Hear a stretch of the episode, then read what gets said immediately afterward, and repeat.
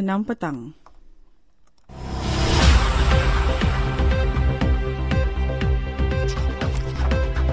Antara paparan berita hari ini, bekas Johan Karya Tilawah Al-Quran peringkat kebangsaan, Datuk Rogaya Sulong meninggal dunia dan dua runtuhan kecil tanah di Bukit Berhampiran Flat Bukit Kecil Kuala Terengganu sedang dibuat penilaian.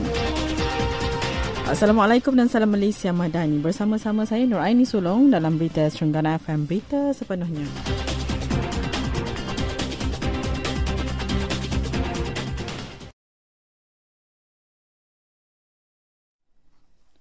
Bekas Johan Kariah Tilawah Al-Quran peringkat kebangsaan Datuk Rogaya Sulong meninggal dunia pagi tadi. Beliau yang juga bekas tokoh wanita Serengganu 2010 menghembuskan nafas terakhirnya pada usia 81 tahun akibat komplikasi buah pinggang. Anak Allahyarham Anak Allahyarhamah Muhammad Haz Azhari Awang berkata ibunya meninggal dunia di Hospital Sultanah Nur Zahirah Kuala Terengganu. Sebelum ini Allahyarhamah dimasukkan ke hospital sejak Isnin lalu berikutan tahap kesihatannya yang merosot.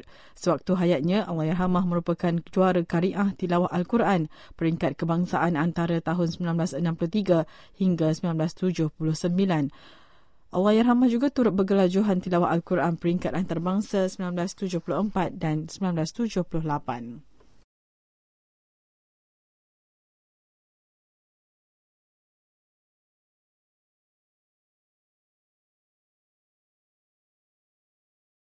JKR dalam proses penilaian tanah tanah terhadap dua runtuhan kecil di Bukit Berhampiran Flat Bukit Kecil, Kuala Terengganu sebelum mengambil tindakan lanjut.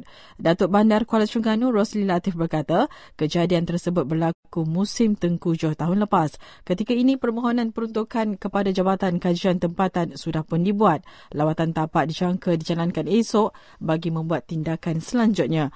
Anggaran awal adalah 3.1 juta ringgit kerana dikesan terdapat dua tempat berlaku runtuhan di bukit itu.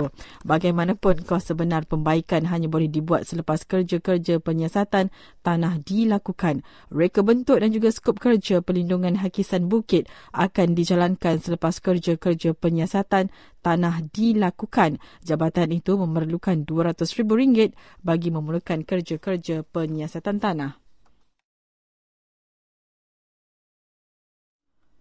Lebih 4,000 anak usahawan amanah lebih 4,000 anak usahawan amanah ikhtiar Malaysia AIM menerima manfaat menerusi program tuition percuma di seluruh negara. Pengarah urusan AIM Syamir Aziz berkata, program yang bermula Julai tahun lalu melibatkan 197 tenaga pengajar di 133 pusat tuition yang berpengalaman dalam bidang pendidikan. 1.2 juta ringgit diperuntukkan bagi tujuan itu. Penganjurannya bagi memberi peluang kepada golongan kurang berkemampuan supaya dapat menghantar anak-anak mereka mengikuti kelas tuition terutama subjek matematik dan juga bahasa Inggeris. Bilik mesyuarat di Pejabat Cawangan AIM dijadikan kelas tuition bagi waktu petang selain turut mengambil lepasan graduan sebagai tenaga pengajar. Majlis Pelancaran Karnival Sahabat Usahawan Madani AIM wilayah Terengganu disempurnakan isteri Perdana Menteri Datuk Sri Dr. Wan Azizah Wan Ismail.